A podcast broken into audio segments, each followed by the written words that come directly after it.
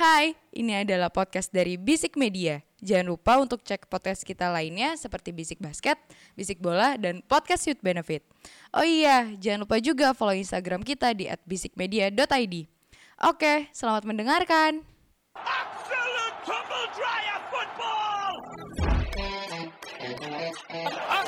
Humiliation. Oh, he's done it.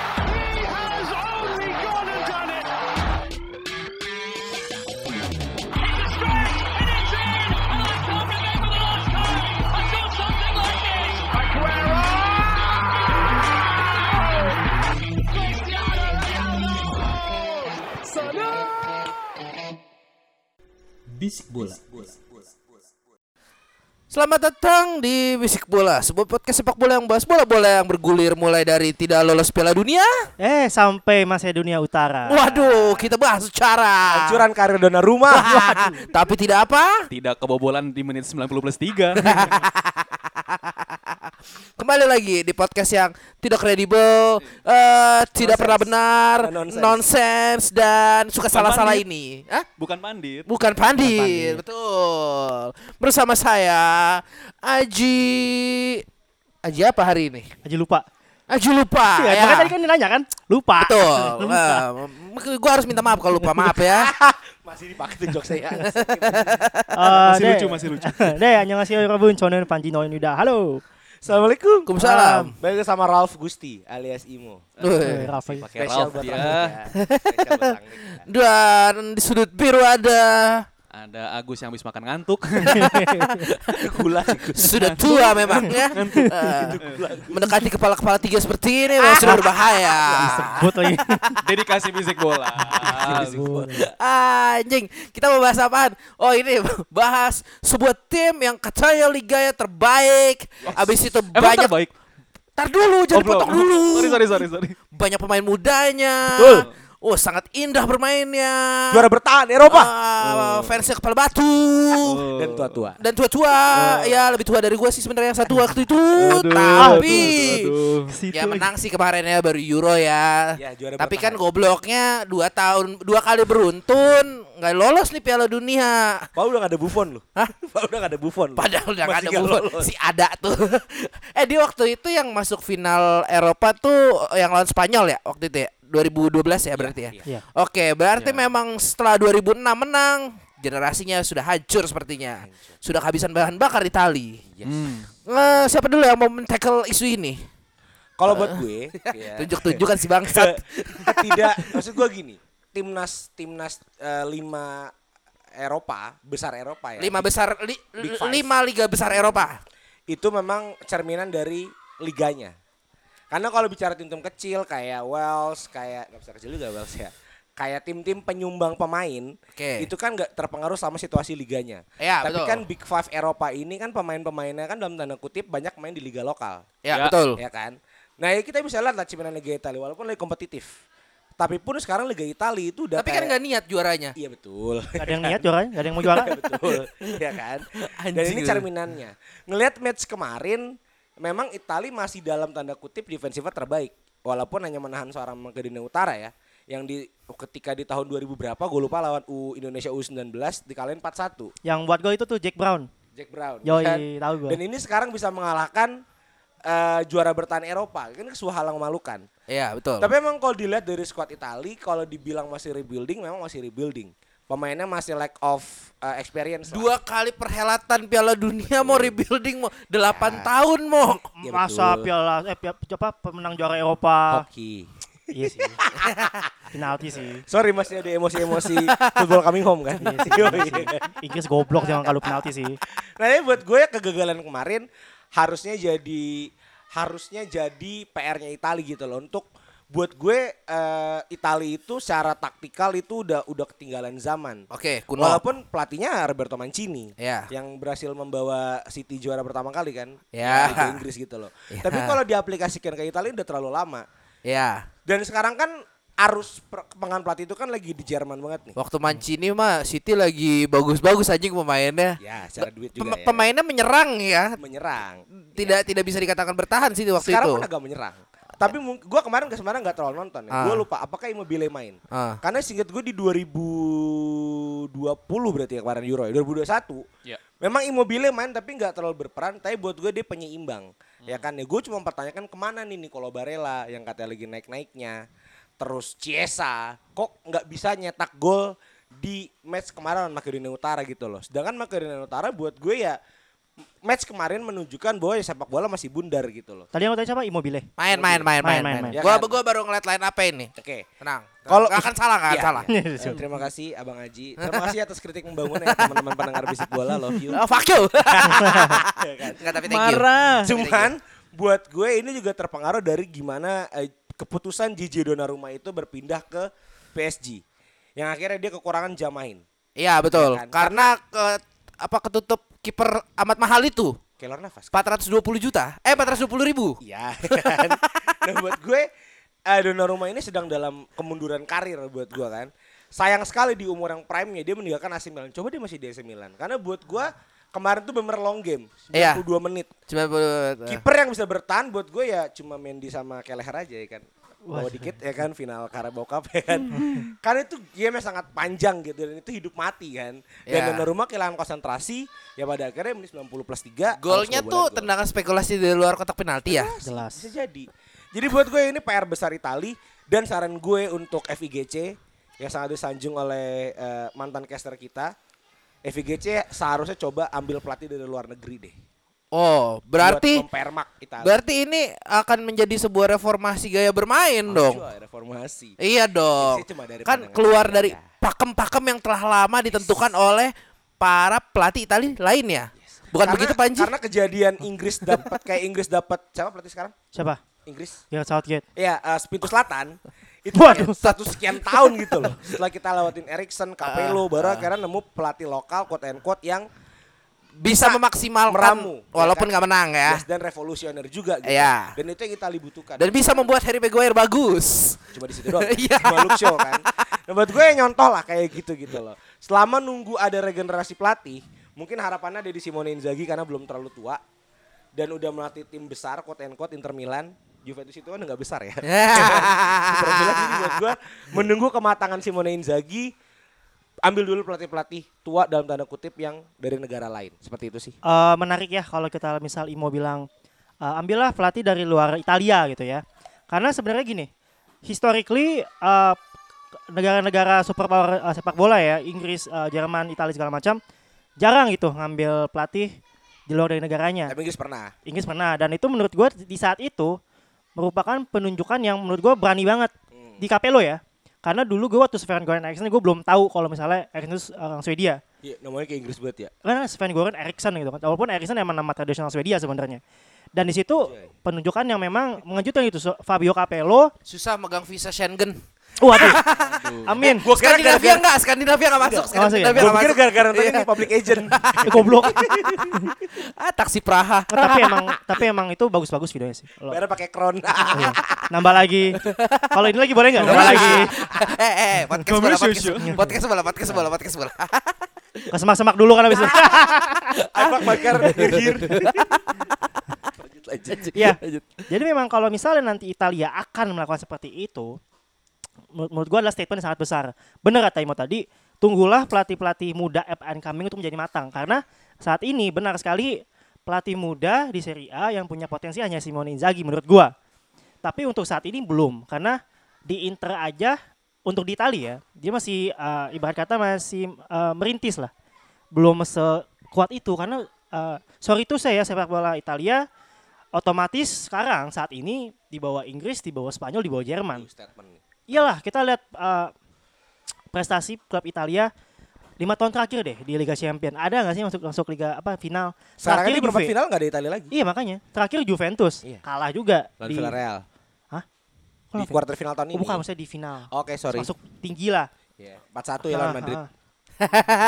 Padahal sebenarnya eh, nonton kalau kita ngomong spesialnya pertandingan kemarin melawan Macedonia Utara otomatis di atas lapangan dan Jauh. datanya Italia mau memegang kendali 34 shot man.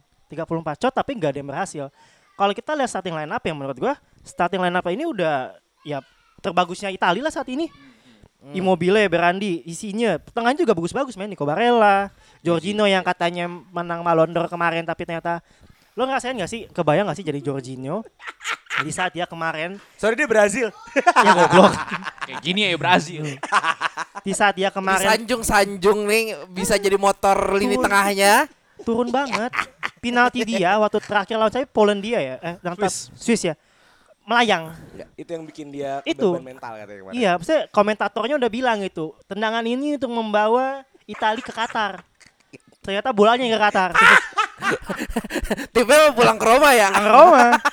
ya memang memang tidak bisa dipungkiri eh, banyak yang harus dibenahi ya di sama Oh, timnas banyak Italia. banget, banyak banget. Ya. Dan dua, dua, dua, dua perhelatan Piala Dunia lu udah nggak masuk sebagai salah satu eh, kiblat sepak bola Betul. Eropa itu aneh sih menurut gue. betul betul. Tim yang the 90s lah 90s punyanya Italia banget Ah. klub-klubnya. Ya kembali ke statement kita di minggu lalu eh, negara biasanya berjalan lurus dengan liganya. Ya. Seperti itu. Eh, minggu lalu apa di Basic Basket ya kemarin ada ngomong kayak gitu gue lupa deh. Oke terima kasih. Ya, antara dua itulah Antara pokoknya. dua itu, pokoknya Dengerin aja lo udah pokoknya. Pokoknya sama-sama Basic Media lah. Waduh, waduh, waduh. Ya gitu lah dari gue. Terus Lah gitu doang. ya kalau dari lu gimana Gus buat Itali Gus? Ini ibaratnya Italia tuh kayak peribahasa, bukan peribahasa sih ya, obrolan sehari-hari aja sih. Iya. Lebih apa ya? Lu udah ada jalan yang gampang nyari yang susah gitu. si Italia ini. Sekarang Oh, kalau ngelihat dari iklan rokok. kalau dari perjalanan Masuk sampurna. Aduh. Oh, kita masih bisa masuk rokok ya? Masih dong. Rokok kondom semuanya masuk. Terima kok kita tenang aja. Terima aja, ada duitnya. Aduh. Produknya juga mau lah. eh, pokoknya. tahun aja. Eh, goblok. Italia ini dari perjalanan Italia di uh, kualifikasi uh, kualifikasi Piala Dunia Qatar ini kan sebenarnya segrup dengan tim-tim yang sebenarnya menurut gua Italia ini masih megang gitu loh. Dia tuh setim sama Swiss, sama Irlandia Utara, Bulgaria, sama Lituania gitu loh. Waduh. Ya elah. Tim Yang- neraka ya. Si neraka. Neraka, si jahanam nih. Nerakanya nih kan. Wadaw. Dan dia cuma mampu di peringkat kedua. Walaupun sebenarnya secara statistik eh, di klasemen tersebut sebenarnya Italia nggak nggak pernah kalah sih. Cuman emang ada eh, satu turning point ketika lawan Swiss yaitu tadi yang udah dibahas Panji Jorginho ketika Penalti. penalti itu melayang ya akhirnya ngebawa dia ke playoff. Ya sekarang eh, playoff lawan Makedonia Utara. What you expect gitu ya. Lu lawan Makedonia Utara ngelawan Itali di kandangnya Itali ya udah pasti dibombardir dibombardir dalam dalam artian position lah gitu. loh Iya betul. posisinya udah 60% lebih gitu loh. Ya sekarang eh, Makedonia Utara ya cuma bisa ngandelin bertahan sama ya serangan balik ya untungnya ada di Makedonia Utara Tahan bisa dan bersabar ya. Benar bersabar ya akhirnya di menit-menit akhir bisa Cuma 4 shot. ngegolin. 4 shot loh. Itali tebak berapa? Lebih banyak daripada MU. Iya. Tahu Itali berapa shot? Berapa? 32 tendangan ke gawang. Iya, 32 anjing. Jadi dia kayaknya nerima bola shoot, nerima bola shoot, nerima bola shoot gitu aja kayaknya. Lo main WP 1 anjing. Berasa kipernya boncel-boncel anjing. Tapi gue dapat statement dari Agus Ji. Apa? Ini permainan bandar. Anjing Eh, enggak. ada yang ngepost di Bleacher Report, ada orang menang 16.000 euro bang gara-gara match ini. Gara-gara dia masang Makedonia. Tahu pangkalinya berapa? Berapa? Plus 1.600 aja. Plus 1.600. Oh. Berarti berarti dia dia, itu dia berarti masang dia- 100 euroan. Iya. Ya. Kalau segede itu berarti dia bener-bener nebaknya Makedonia Utara menang. Iya. Bener-bener menang. Udah udah fix menang Nggak aja. nahan puran Nggak dia. nggak nggak Nggak nggak puran kan iya. Main, main kayaknya- 90 menit aja berarti Iya. kan. Kayaknya masang banyak. Ah, ada isa duit taruh Makedonia Utara. Eh beneran menang. Yang parleynya angus yang Makedonianya menang anjing. Iya. Iseng ya. Aduh, nyesek tuh, nyesek. itu sih buat gue ya kenapa lu nggak mencoba untuk ngambil momentum dari awal gitu loh. Ya Ah. lu berhadapan sama Swiss, Irlandia Utara, Bulgaria sama Lituania ya. At least lu bisa mimpin klasmen. Jadi lu nggak harus susah-susah harus ke playoff gitu loh. Walaupun ya mungkin gue sih ada ngelihat ada sisi apa ya? ada ngeremehinya sih sebenarnya mungkin mentang-mentang ketemu Makedonia Utara dia ngerasa jumawa dalam artian ya dia bisa menang lawan tim sekelas Makedonia Utara. Ya Makedonia Utara ya ibarat kalau main Juni nih Makedonia Utara nih misalkan lu masang di M88 gitu misalkan lu deposit cepet Ah. ya kan lu menang 763 ribu Ah. lu tarik nih 700 ribunya sisa 63 ribu ya udah yuk berjudi aja ya menang syukur enggak ya udah gitu Dia kayak, kayak gitu, kayak gitu tuh. gitu Oh, iya, iya, iya, ya iya, kalau iya. emang lolos ya alhamdulillah toh ketemu Portugal ya ya udah eh, main nggak ada beban lah kalau menurut Iya, iya, Utara iya. gitu loh. Yang Kalau- penting lo udah bisa bikin Itali Ketot. kat, ka- jadi nggak nggak lolos dulu nih. Iya, toh dia udah seneng kemarin lolos Euro kan. Oh, iya, udah iya. udah seneng gitu loh ya. Apalagi nih di Piala Dunia ya udah nggak nggak bakal berekspektasi apa-apa juga Iya betul. Utara, gitu. Itu Ini sih kalau dari gue. gua, gua masih mau mengamini omongan Panji sih ini line up begini harusnya Itali bisa nyerang sih ini. Harusnya. Asli. Sangat. And they did gitu loh. Mereka nyerang, cuma nggak ada end Nyerang cuma produknya. ujungnya gimana? Ya, nggak ada end produknya. Pertanyaan ke kita kan itu. Ciro Immobile yang bisa jadi top skor Eropa 2020 ya saya ingat gue ya. Hmm. Waktu Lazio lagi gila-gilanya kan itu. Ya udah cuma segini doang gitu loh. Dan Emang back tengahnya pun juga nggak ngandelin Chiellini sama Bonucci gitu loh. Iya, eh, memang sudah harusnya bukan Emang mereka nggak sih Gus? Iya. Tapi ya gue nggak tahu ya. Ini ada ngaruhnya atau enggak ya. Cuman ya mungkin karena pemain muda toh Sangat belum belum begitu pengalaman apalagi Mancini juga eh, setahu gue juga baru-baru eh, masuk timnas dan Baru dia di jadi up. starting line up eh, kemarin gitu menurut gue ya ada beban tersendiri juga buat dia main di timnas Italia Eh, gitu. Tapi di situ jadi bisa jadi salah satu pivot yang bikin dia salahnya. Keputusan Ya. yang bikin salah. Gue feeling gue sih Mancini ngeremehin. Eh, Ma- Mancini pelatih ya. Mancini. Oh iya main main mainnya juga ya. Iya, backnya Mancini juga. Dia mau menjadikan lawan Makedonia Utara ini panggung untuk regenerasi, regenerasi back. Ah. Karena setelah sekian tahun kita diberikan Celini Bonucci, ya sekarang dikasih double nih. Bastoni dan Bastoni. Bastoni. Eh, Bastoni, iya. Memang Alessandro Bastoni ini lagi Bastoninya sih lagi lagi bagus, tahu gue ya. kan? Karena udah jadi Nyala lah dia, Udah gue. nyala. Ya, eh, udah jadi partnernya si aduh gue lupa BK Inter yang lagi bagus. Siapa ya? Skriniar. Skriniar. Ya, Oh, Skriniar. kan. Ini Ah. lagi bagus. Tapi menurut gue ini blundernya gitu loh. Ini blunder karena ya nggak bisa dipungkiri. Minimal pasang Bonucci-nya lah. Celin udah terlalu tua ya guys BTW ya. Pasang Bonucci lah minimal. gitu. Yang kerjaannya memprovokasi orang di lapangan itu ya. Yes. Dan kemungkinan juga ya karena back kiri yang kemarin itu eh, Spinazzola nggak Ah. dipasang kan. Yang dipasang Iya. malah back kiri bala nih. Emerson. Ah. Kan pemain. Anda. Ya, makanya. Pemain Anda Sorry, main Liong. Ya, jangan Oh lupa. iya. Kayak gitu Udah ya. bisa buyback ya. Bisa jadi di situ. Masih baru nanya lagi aja loh. sedikit sih sebenarnya ya ini kita nggak bisa ngelihat dari pertandingan kemarin aja sebenarnya karena Iya. kalau kita ngomongin pertandingan kemarin otomatis sebenarnya Italia mainnya bagus Ah. ya mereka melaksanakan tugasnya dengan baik menyerang Iya, iya. bertahan dan golnya kan menit 93 Iya. ya kalau gol-gol segitu udah golnya gol-gol kaget lagi kan Iya. gol dari langit yang kita harus kita lihat adalah secara garis besarnya Ah. kenapa nggak dari zaman kualifikasi aja lolosnya itu kan PR-nya di situ ya itu tadi Agus dibenah. udah ngomong tadi. betul harus dibenah dulu dari dari bawahnya dari atasnya sorry Liganya nih jadi apa FIGC-nya yang kita salahin? ya pe- penyelenggara liga liganya Saya agak awam tuh sama nyanyian FGC. Saya agak, aw- agak awam tuh. dulu ada yang ngerti sih Satu episode Calciopoli waktu itu tuh. wah iya. Eh tapi kalau boleh update udah ada 19 tim ya yang udah lolos ke Piala Dunia. ya. Iya, apa aja Gus? Ada ya Qatar of course tuan Iya. rumah, ada Jerman, Inggris, eh, Saudi Arabia, Argentina, Belgia, Brazil. Alhamdulillah. Power of Muslim ya. Arab and Qatar together. Ada Yala, yala. South Korea, Kroasia, Denmark, Ekuador, Spanyol, Prancis, Iran, Jepang, Belanda, Serbia, Swiss sama yang paling terkini Uruguay. South Korea belum masuk ya? Udah, Udah, udah. udah, udah. Emang ini yang masuk masih yang langganan-langganannya langganan, sih? Belum ada yang eh, Kejutan. ngejutin. Tiga tiga puluh dua nih ntar ya? 32. Tiga puluh dua. Nah ini plot twistnya kan lawannya Portugal di Makedonia Utara. Kalau menang gokil sih kalau menurut gue. Masang masang mana Gus kira-kira Gus? Nahan lah. Anjing. Nahan lah. Jawaban aman anjing. nahan, nahan. Oke, eh, itulah eh, sekilas Ya. Italia yang dua tahun eh dua perhelatan ke belakang Ciao. tidak lolos Piala Nyesel Dunia. dikit, Kok Piala Dunia sekarang kayaknya nggak ada Ya, ini hegemoni. kita kan lagi dibayar FIFA nih buat nge-hypein kan. Gini loh, gini gini gini. Gue nggak tahu. Gini gini gini. Menurut gue ya, Hmm. kita kan masih dalam masa berkabung setelah pandemi ya. Oh. Masih belum hype Oh, nih. iya, benar, benar. Ntar hype itu deket-deket eh, November, Iya. Oktober tuh baru gitu. Dan kita kan mau puasa juga, masa di Hmm. Qatar kan juga mau puasa. Cool down dulu. Habis iya, iya. lebaran selebrasi panjang tuh sampai Benar, akhir benar, tahun. Sekarang kultum di Qatar nih, Polo Tore. Loh. Guru ngaji di London loh. Aduh. Oke. Assalamualaikum sahabat Qatar. itu itu untuk sekilas eh, Italia dan Piala Dunia 2022 ini yang insya Allah nanti akhir tahun. Oke, insya Allah. iya dong, insya Allah. Kalau nggak dipindah Ah, kita mau iya anjing. isunya banyak visi Kita mau ngebahas sesuatu yang sebenarnya udah agak seminggu sih udah lewat ya. Cuma menarik dibahas aja sih masih masih wajib dibahas sih. Ini El Clasico kemarin akhirannya ternyata berkebalik seperti biasa. Berkebalikan dengan apa yang bisik bola Betul. perkirakan.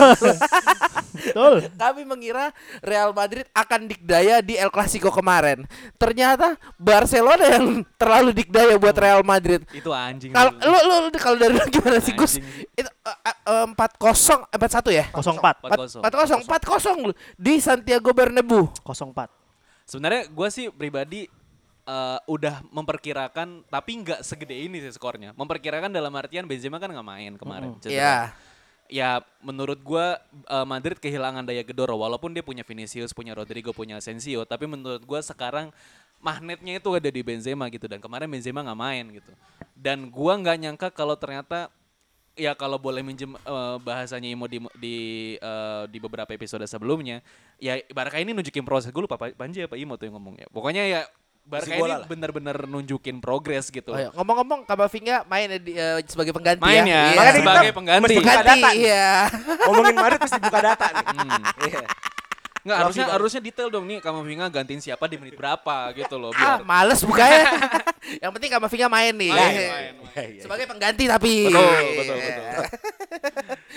Kalau dari lu gimana mau buat si Bar- eh, El Clasico ini? Eh, satu, keputusannya eh, Ancelotti Ah, untuk memasang Modric Ah. sebagai false nine ah, ini jadi bumerang buat Real Madrid kemarin.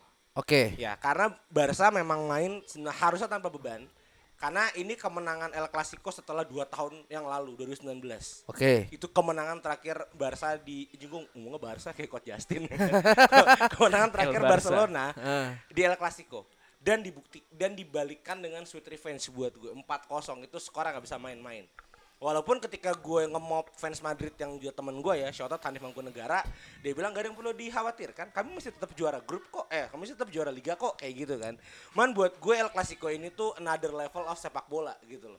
Oke. Lu juara liga Spanyol, tapi tidak memenangkan El Clasico, itu kayak Mau ditaruh mana muka lu anjing? Yes, kayak makan sayur asam tanpa asam, Ji. Aduh, Sayur. sayur, sayur doang. air jagung melinjo buset asinnya kagak tuh ya Hambar. gitu.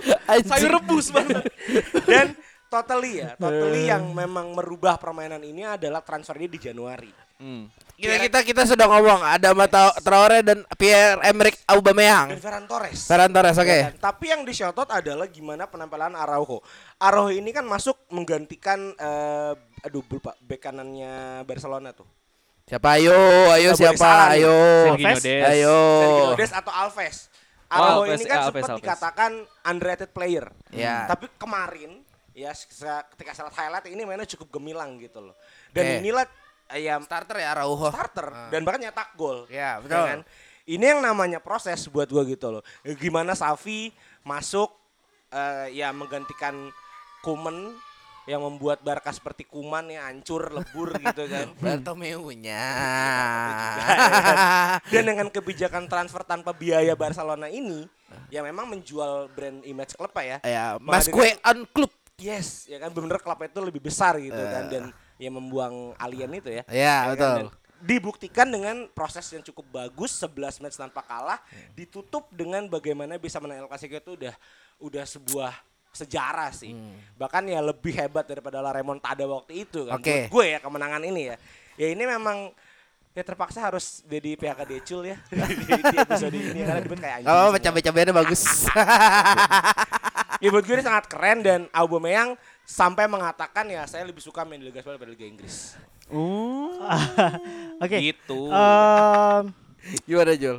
ini gue melihat ada kepintaran dari Xavi, Oke. ma outsmart dari Carlo Xavi Ancelotti. Hah? Ya elah. Tiga episode mau. Iya, itu lagi, itu lagi.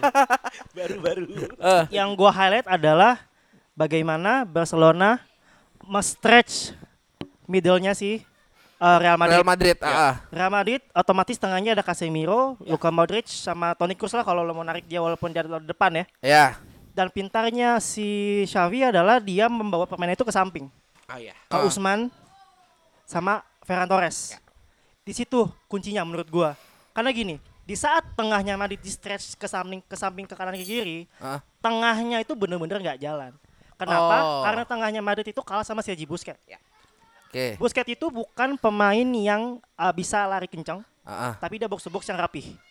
Oke. Biasanya kalau ada Benzema, harusnya Busquets itu pergerakannya ditutup sama Benzema. Benzema, oke. Frontliner Real Madrid kemarin tidak bisa menutup itu.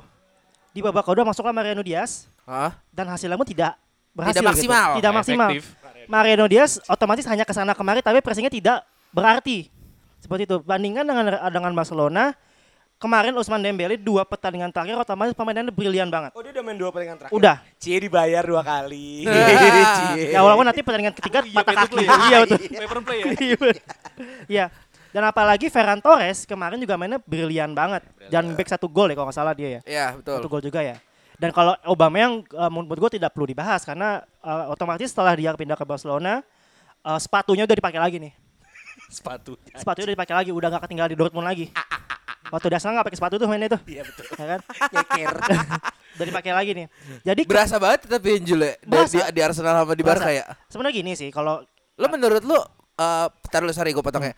Apakah faktor teammates-nya yang bikin dia happy atau emang pola permainan yang diterapkan Safi itu cocok sama dia? Pelatih. Mungkin karena dikasih playlist sama Spotify. waduh, Aja. Sponsor baru. mau jadi rapper ya. Pelatih sih. Pelatih ya. Karena kan memang kemarin isunya adalah Arteta sama Aubameyang ya emang berantem dan walaupun pada endingnya mereka sama-sama respect lah. Merasa kalau ya udah gue gak cocok aja gitu kan. Nah di Barcelona dia mendapatkan angin baru eh di, disokong sama tim yang baru eh tim-tim yang emang enak mungkin ya dan gaya permainannya enak Xavi juga mendukung dia ya kelihatan di lapangan gitu. Jadi memang eh, kita bilang progresnya bagus di Barcelona itu sama Xavi ini ya emang prosesnya seperti ini bagus. Dan semoga di musim depan ini menarik banget melihat Barcelona yang makin compact dan di backup sama permainan ya kombinasi sama Madrid sama kayak Madrid kombinasi muda dan tua. Cuma kemarin pintarnya si Xavi adalah men-stretch si tua-tuanya Madrid ini udah nggak kuat lari, men. Udah nggak- Berarti eh, in terms gampangnya karena sudah terlalu tua mereka tidak bisa mengcover area yang terlalu besar ya. menurut gue seperti itu karena dibawanya ke samping ke sayap men, Ah. main di tengah kayak gitu. Dengan dua sayap yang lagi eksplosif dan muda. Iya, betul. karena di tengah udah udah kasih ke Busquets aja, udah Busquets yang megang situ karena Osman pemainnya udah ke betul.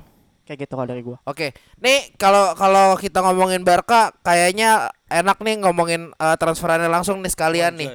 Masalahnya kan you. eh, Yang Barca tuh begini dibilang nonsen. Enggak lah, moderator gue.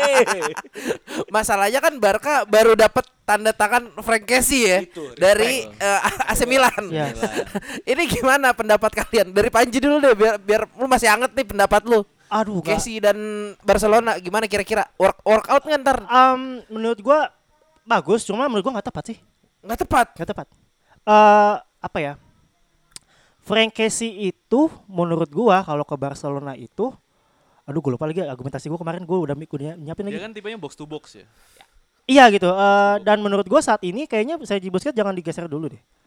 Feeling gue sih gak akan digeser, Ji. Tapi jadi second option untuk taktik berikutnya gitu. Masalahnya kalau lo mau keluarin duit segede itu untuk Frank Casey, masa buatnya di bench doang? Kan gratis. Oh, Gratis. gratis ya? Gratis. Sorry, kalau dikat gua gak tahu. Enggak, enggak, enggak apa-apa, enggak apa-apa, enggak apa-apa. Ya, menurut gua gak Kita tepat. manusia tempatnya salah kok. Gua gak Lihat dulu gimana gue lupa nih. ya jadi Frank Casey Barca ini kan lagi menerapkan eh, strategi transfer tanpa biaya. Iya. Isunya itu udah ada lima pemain yang agree to join. Ah. Dua pemain Chelsea. Tidak diperpanjang. Aspi Christensen yang bisa menambah gebrakan dan yang yang udah resmi itu Frank Casey. Oke sih, ya. Buat gue Casey ini kan naik ketika di Atalanta, klubnya Aji. Ya kan? ketika di Atalanta klubnya Aji. Di Milan sempat turun. Karena di awal karir dia di Milan itu dia dibohongin sama. Zou itu yang owner Milan yang Yang beli 11 pemain Iya, itu. yang menceritakan dia tukang cuci, atau Iya, yang iya, sama Bang iya, Cina iya, kira disita, iya, ya kan? iya. Dan sekarang lagi naik lagi. Buat gue kehadiran Casey memang sepakat sama yang tadi Panji bilang bahwa Casey ini untuk menggantikan Busquets belum saatnya. Tapi kan Barca ini lagi mencari the next Busquets dalam tanda kutip. Iya, betul.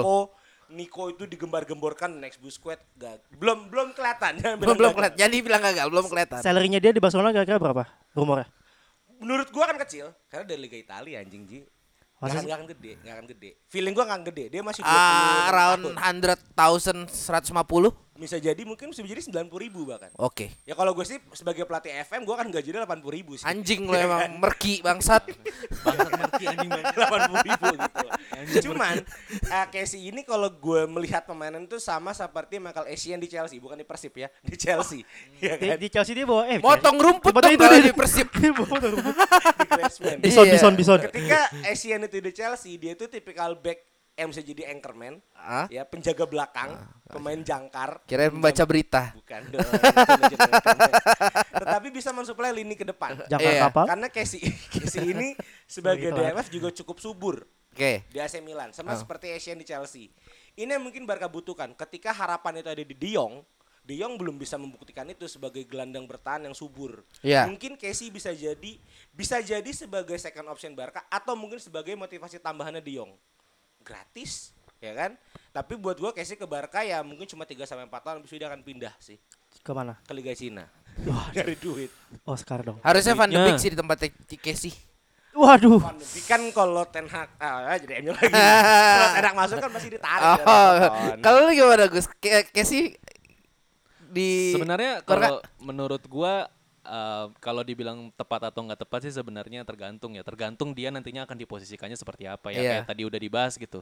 Menurut gua ya oke lah untuk dari satu atau dua musim ini mungkin masih bisa masih sangat bergantung sama Sergio Busquets. Cuman kan ini kita bicara jangka panjang gitu loh. Ya betul. Yang bagaimana Busquets kan juga udah 30 something gue lupa berapa.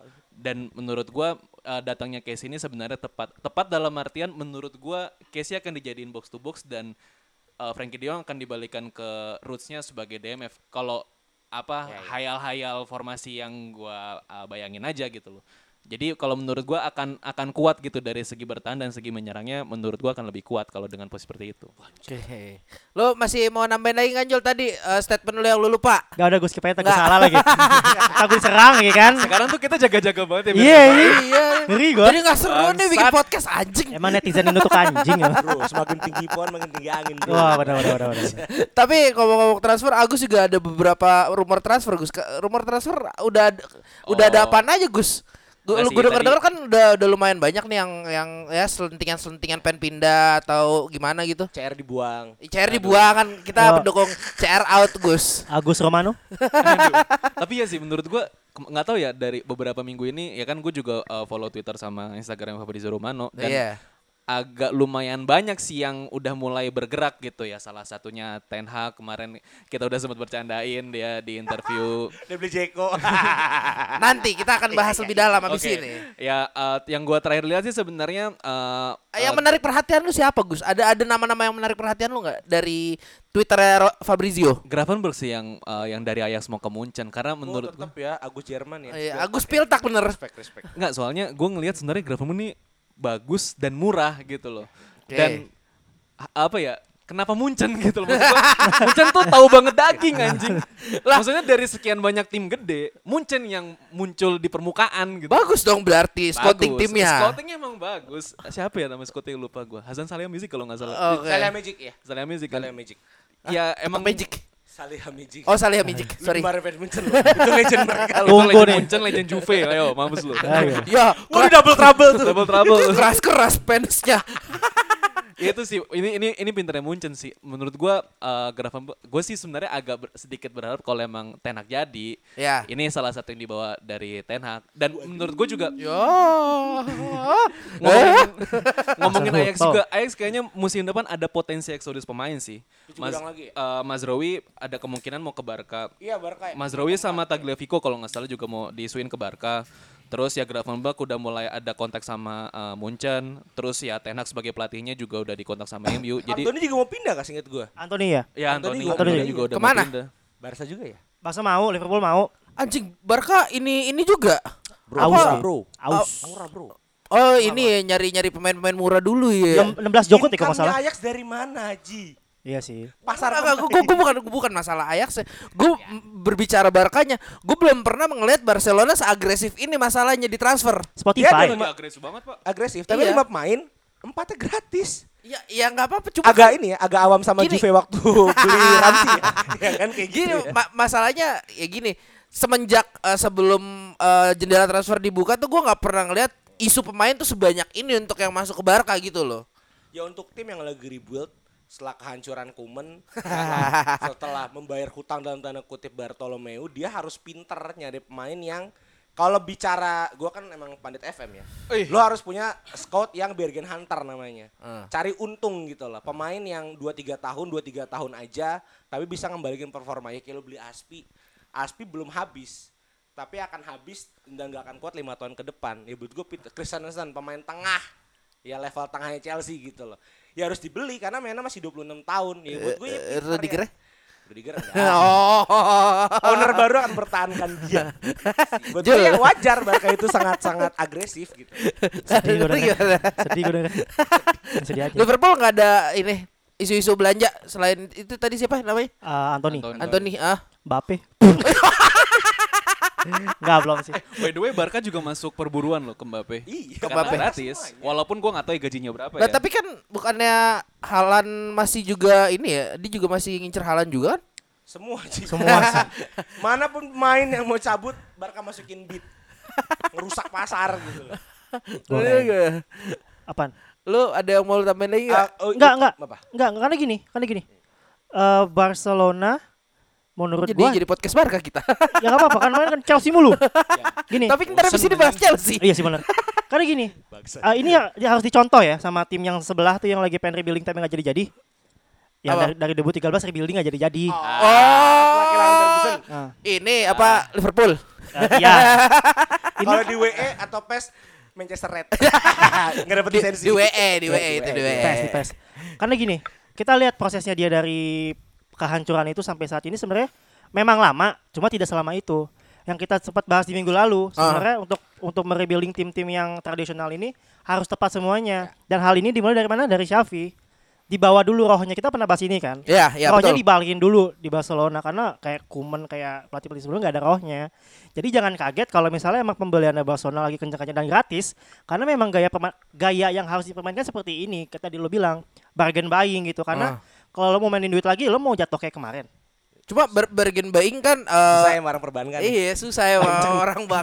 Bargain buying kan gini, resikonya ya kita ngomong resikonya Ya. adalah flopnya akan sangat tinggi kan. Lu bener-bener 50-50 Jul menurut gua di situ. Um gini, di- uh, menurut gua malah kalau bargain buying sebenarnya itu risikonya rendah Resikonya rendah. karena kita garis bawahi kata kata bargain gitu loh. Bargain Ini ya. nggak bakal stongs ya?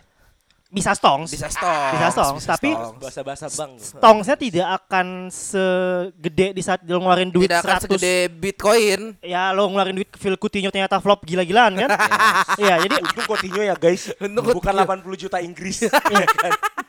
kemakan bandar ternyata turun Ah, iya. nggak bisa nah pinternya dia adalah ya lihatlah beberapa klub yang emang lagi rebuilding namanya Moneyball Hmm, karena ya. menurut gue saat ini dengan sepak bola dengan bisnis yang be- apa berjalan lurus ya lo harus kayak gini mainnya Hmm. kayak gitu dan ternyata terbukti kok di setengah musim ini 11 match Januari ini Januari ini Barcelona rebuildingnya bagus banget.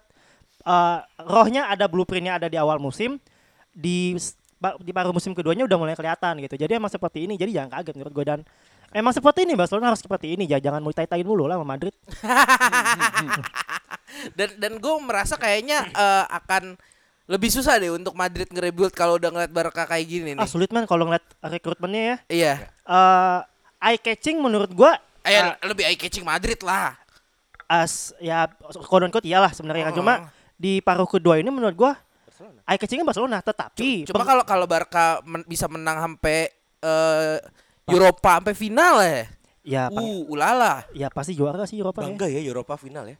Iya. Barca harus bangga gitu. Untuk saat ini lu mau nggak mau lu harus terima fakta itu, cuy. nggak mungkin masuk tadi yang Madrid Ah. rebuilding Madrid. Buat gue Madrid ini kayak milenial baru kerja Ji. Ya. Idealis gitu loh. Di Young Galacticos. Bisa, bisa, ya bisa. kan langsung Ah. beli trio Madrid, Ah, ah. Rodrigo, Renier sama Vini. Ah, Vini duluan memang. Vini duluan ah. Renier akhirnya nggak kuat bersaing di pinjemin di Dortmund. Memang kepake, memang kepake. Tapi kan resikonya adalah ngebalikin loan itu adaptasi lagi. Iya. Kipernya udah ada namanya Andri Lunin, tapi Ah. Courtois terlalu dikdaya, nggak bisa digeser. Dan bagus. Dan Kebe- bagus. Kebetulan bagus di Madrid ya. Dia emang dari dulu udah bagus. Oh, kok dijual? nggak mau perpanjang. sih. gue sedikit bentar lagi ya. Yang gue maksud dengan mengembalikan rohnya ini kelihatan gini. Eh, Barcelona mencoba menjadi Real Madrid eh, beberapa tahun kemarin. oh pas Zidane. Ya. Barcelona mencoba menjadi Real Madrid pas Bartomeu anjing. Kita lihat Oh. historik Pembeliannya, iya, iya, pembeliannya, iya, pembeliannya, pembeliannya. historik ini Real Madrid memang timnya su- superstar tapi bukan tim. Kayak PSG, bukan tim mereka, individual. Fashion show. Barcelona dari Fashion show, dari zaman cakep. dulu tim. Dari zamannya Rijkaard, dari zamannya Pep Guardiola itu tim. Tim. Tidak individualis walaupun memang ada beberapa standard player tapi melengkapi. Nah, eh, masalahnya kemarin adalah mereka mencoba menjadi Madrid dan tidak berhasil. Jadi memang harus kembali ke rootsnya lagi gitu, ke fitrahnya lagi dan dia kembali ke fitrahnya dan berhasil gitu. Jadi emang lo stick dulu sama prinsip lu dan lihat apakah berhasil ternyata kan bener berhasil kan?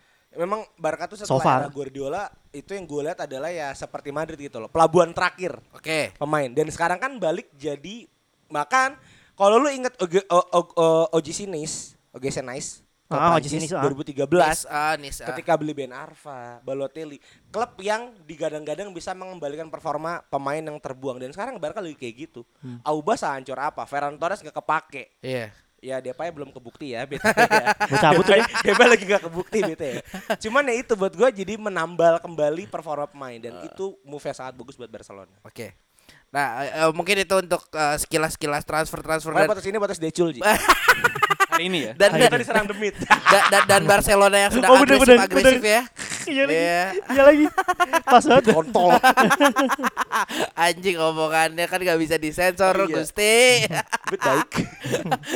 Gini, eh nih eh, kita eh, ngobrol eh, cepet aja deh nih. Yang satu lagi nih sebenarnya juga menarik nih. Salah satu hal yang lagi dibahas di Eropa juga adalah perubahan peraturan dari financial fair play nih. Ini gua eh jujur ya, gua sudah membaca tapi gua belum mengerti eh skemanya tuh nanti kayak gimana? Bisa dijelasin nggak? Oke, kalau yang eh, merunut dari Bolanet, Oke. ya kan, sebuah media valid dari Indonesia yang bahasanya kadang-kadang agak aneh. FFP eh, FFS sistem baru ini sebenarnya mengadaptasi dari American sport. Oke. Idealnya, Idealnya. yaitu ingin mengembalikan olahraga yang adil dengan penggunaan salary cap. Tapi Oh, gimana mau adil orang politiknya masih dibawa? Respect. Ah, rudal, rudal, rudal, rudal, rudal. Kakak Imo, Kakak Imo kalau boleh tahu salary cap tuh apa sih? Oh iya. Batasan Hmm. penggajian, uh, seinget gue ya, total atau batasan penggajian dari satu klub untuk pemain. Oke. Kakak Imo, Kakak Imo mau nanya dong. Kalau misalnya ada kalau misalnya ada salary cap, ada ketentuan tentang designated player gak sih? Ah, nggak tahu, coba Pak. Sudah mulai tidak kredibel. Goyah. Goyah. Mulai tidak kompak. Pak, lanjut dulu Iya, ya. iya, lanjut dulu, Jadi lanjut salary cap yang seperti MLS ini, Ah, ah. ketika mau ada Eh, adaptasi di MLS, NBA, NFL, Yes. MLB, you name it lah, NHL ya. gitu kan. Only fans ya lanjut terus. ditangkap tuh dia lanjut ya. Si anjing. Iya. Ah, door sih. Jadi ketika diadaptasi ternyata terhalang oleh peraturan tenaga kerja. Tenaga kerja Uni Eropa. Sepertinya memang eh, Bu Ida, Bu Ida JHT ya, itu kayaknya pindah ke Eropa, Menteri Tenaga Kerja Indonesia. itu terhalang oleh peraturan Saya Ibu, tidak ibu. ngerti begitu-begituan ya. Makanya anjing. undang-undang Nama saya Gusti. Uang rakyat gue ditahan-tahan undang-undang eh. Kemenaker di Eropa. Oke. Ya undang-undang Kemenaker Eropa Omnibus yang Law. Waduh. ada mungkin ada kayak Ada kayak gitu ya. Iya. Nah, akhirnya UEFA ini melalui Alexander Severin itu merubah polanya menjadi FFP baru. Baru ah. Itu sebuah klub hanya boleh mengeluarkan budget transfer dan budget penggajian sebesar 70% dari income-nya. Ini akan diadaptasi mulai musim 2022-2023 berarti. Kalau Akan coba diadaptasi. kalau misalnya tahun sebelumnya dia udah defisit, Ya lu nggak bisa gaji pemain atau minimal nggak bisa beli pemain. Anjing klub defisit aji anjing anjing klub defisit lu klub Ya, apa? bisa Mal-. Ada aja. lu bisa jadi sih. Liga Serie A. Aduh, seri A lagi. Ya itu benar juga. sih. Karena emang faktanya eh, beberapa klub di luar Liga Inggris Iya. itu eh, operating over over the budget gitu loh. Ah. Yang harus mengandalkan ya suntikan-suntikan pinjaman dari owner yang sebenarnya Chelsea lakukan selama tahun-tahun sebelumnya. Makanya harga lu jadi 3 Iya, billion kan. Dan itu kan utang ke Abramovich Ah. gitu. Itu sih yang gue tahu dari FFP. Yang tainya adalah eh, kalau misalnya memang ketahuan ya tim terkait nge-breach rules ini itu menurut gua punishmentnya keras banget. Ya, degradasi ya. Eh, degradasi, point deduction sampai dia nggak boleh main di kompetisi Eropa. Buset, udah udah sama kayak ini ya, kayak main apa ibaratnya pengaturan skor ya hitungannya. Iya, sama-sama aja. Jadi Ah. emang keras banget dan menurut gua saat ini kalau kita lihat liga-liga di luar Inggris ini kesian banget. Iya. Kasihan banget. Setidaknya kalau misalnya mau bikin seperti ini disesuaikan dulu sama Italia apa sama Italianya lagi. Sama liga-liga sama lain liga-liga dulu. liganya kenapa ke, ke Italia lagi ya? Ya, Karena memang negara yang top of mind sih lu lagi Iya, hancur liganya Itali kalau di kepala Iya gua. betul karena yang paling terdampak ya Italia Iya, gitu kan. iya, iya. Hampir gini aja deh. Da- dan teman kita kemarin eh, sudah mencak-mencak begitu peraturan Betul. FFP ini keluar. Betul. Makanya Iya, kan Bego. Iya. makanya kan pendukung Super Liga Super Eropa kan. Iya, duit, duit. Yang otomatis dia operasionalnya aja itu udah 70% income-nya. Iya. Belum buat yang lain-lainnya. Mereka mau jalan seperti apa? Nah, menurut gue peraturan ini memang masih baru ya. Kita kan nanti bakal ada biasanya kan Masih ada dikaji lagi lah. masih dikaji lah, masih ya opini publik lah ya, Iya, ibarat kata ya. Masih ada dibawa ke sidang lagi apa Masih gimana? opini publik dan 11 klub besar Eropa itu. Ah, ya kita Iya, iya. fair-fairan aja ya. iya, benar, benar. Benar ya. Yang gue sayangkan di situ sih di di di di eh, gak dipikirin dulu state of economy beberapa tim itu kan berbeda, nggak semuanya sama kayak gitu. Kasihan sama ini sih kalau kalau Liga Inggris mungkin big top 8 top 10 masih oke lah. Jangan top 10 satu satu Satu liga. satu liga juga duitnya kencang semua. iya sih. Dengan 60 juta suntikan dari hak siar tuh udah gede banget sih. Iya iya iya. Lu iya. bisa 60 juta 70 persen, lu bisa ngeluarin 40 jutaan lah bahkan Iya. untuk gaji pemain dan beli pemain itu Iya. klub yang gede. Dan Itali ya klub-klub ya kita nggak bicara top top Itali top 3 kali ya. Hmm. Ya klub-klub kayak eh, Benevento itu akan gaji pemain Sassuolo. Sassuolo lagi bener. itu akan gimana Apa gitu loh. Pisa, Venezia, Iya. Spezia itu akan Akankah gimana? ada Parma-Parma lainnya lagi Aduh, nanti? kasihan. Gitu Gue takutnya sih gitu sih. Iya, ya ya mungkin- Parma kan waktu itu tumbangnya tengah musim kan, Iya, seingat gue. Musim. Karena Ah. Parmalata bangkrut. Heeh. exit plan-nya adalah mungkin ya eh, gimana liganya itu menata menata lagi minimal di hak siar. Karena ternyata ya belajar dari Inggris hak siar itu membantu. Cuman tantangan lo harus menghadirkan sebuah match yang kompetitif gitu loh. Ya lo nonton Liga Italia jujur gua ngantuk. Satu liga jam 3 pagi. Iya dia baru mulai itu jam-jam 8 jam 9 ya kalau di waktu kan? Indonesia ya. Sedangkan Inggris Tapi tapi tapi emang emang emang udah mulai udah mulai ditarik-tarik ke sore Ya. beberapa match. ya dan cara Italia kan emang main di luar negaranya kan Iya, betul. final 2006 Super Oh, Cup Super Cup itu di Beijing. Timur Tengah. Iya sempat main Ah, ah. di eh, Arab Saudi Arab tapi Saudi, ah. nggak ngaruh buat gue. Iyalah. Main siang udah itu udah jawaban. Indonesia tuh malas begadang kecuali mabok. Lu kenapa Jul? Nggak, eh, Lo mau namain gak? Sebe- Kalau gue ya, kalau gue sendiri ya, sebenarnya FFP ini yang perlu di adjust itu persenan pemasukannya itu ke tiap klub cuy. betul betul Menurut betul gue itu betul. akan lebih fair. Betul betul. Di saat lu bisa me-adjust persenan pengeluaran yang dibolehkan nanti nih eh apa lu akan meng- mengecilkan kan eh, mengecilkan pengeluaran klub yang pemasukannya lebih gede Ya. tapi yang pemasukannya kecil bisa boleh jor-joran di situ. Seenggaknya di situ akan akan menimbulkan playing field yang sama di saat lu membeli pemain. Ya, betul. Minimal yang murah-murah ya. Iya betul. Gitu. Kita mulai geser ya dari podcast statik jadi podcast finansial. Sebenarnya sebenarnya topik loh. Makanya diem gue puyeng gue.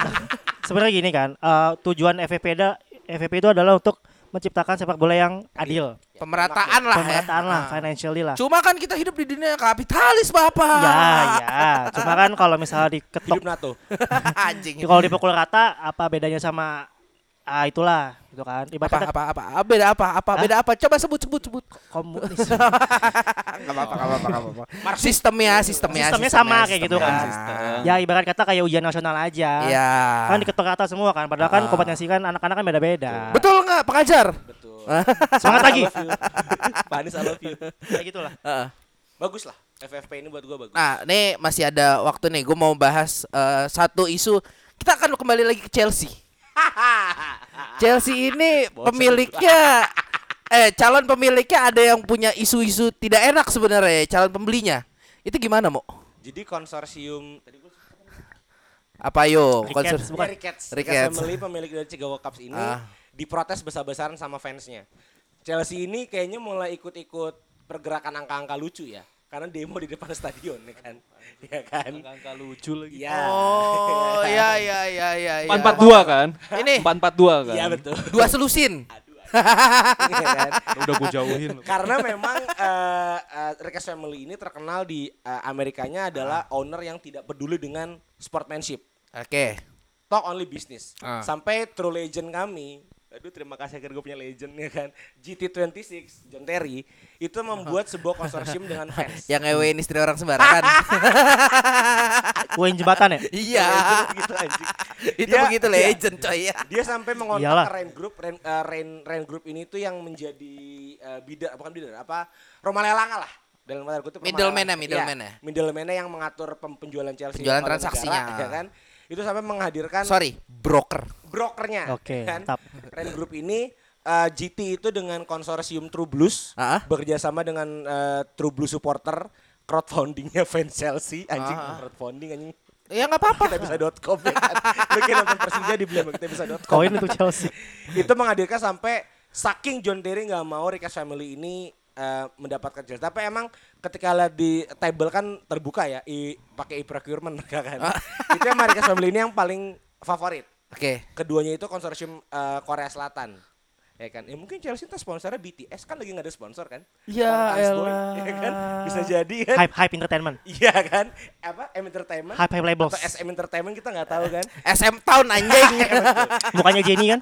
Iya goblok. Jadi buat gue ya memang pembelian ini makanya dipending harusnya diumumin Selasa kemarin. Nah, tapi kan eh, lu masih emang masih belum eh kalau buat transaksi beli klub ya nggak apa-apa ya? Boleh, boleh. Pemainnya yang dibekukan Pemain ya. boleh. Makanya dari fans sebenarnya menekan Ren Group buat secepatnya mengumumkan pemenang.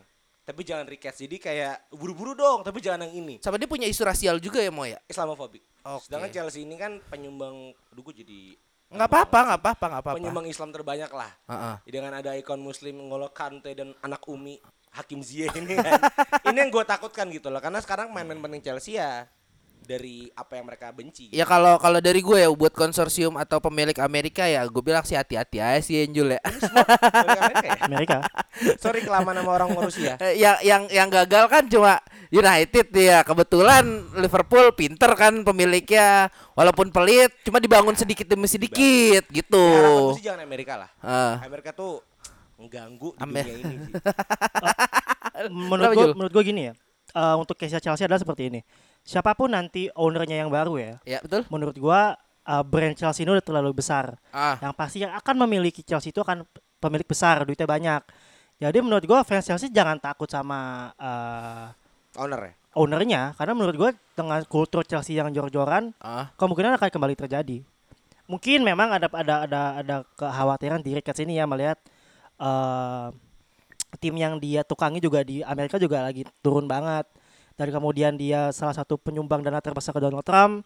Itu kan yang paling Oh. ya, Mereka sini. ya. Ke situ juga Ke situ juga makanya kan dibilang kan Oh. Islamophobic karena si Donald Trump. ya sorry itu saya ya Donald Trump kan emang agak ya gitu. Iya, ya, gitu you know lah. Lah. Ah, dia lah. You know lah pemilik nama Muhammad seperti saya susah ke sana. Betul. Oh iya. Tapi pada akhirnya menurut gua owner-owner bilioner ini akan tetap akan ada di situ. Jadi jangan khawatir sama Chelsea. Gitu doang ini mah Cu- Cuma nanti orientasinya aja nih yang, Iya. ag- yang akan lu lu bingung nih. lebih ke kulturnya sebenarnya. Karena Jangan kalau menghancurkan kultur berarti. Iya, karena kalau buat duit menurut gua gak ada masalah. Yang namanya beli Chelsea 3 billion apa pound sterling pasti duitnya gede lah. Iya. Gak mungkin kecil gitu kan. Ya kembali ke kultur aja sebenarnya. Oh. Beli Chelsea itu kayak beli rumah di Kemang, Ji. Kemang apa menteng? Mahal dan gak guna. Mahal dan banjir. Oke, eh, kayaknya untuk episode ini kita sampai di sini aja dulu. Eh, kita akan bahas eh, Liverpool yang ketemunya itu itu aja kayaknya minggu depan aja nih nah, asik nih udah kelamaan ya anjing iya yang eh, fans Liverpool bulan ini nontonnya cuma City sama Atletico udah Sama Benfica. Eh, apa Sama Benfica juga. anjing eh fans City ya yang Fans City. fans City Aduh. yang mau City. nonton sorry sorry sorry sorry sorry salah City ya udah udah capek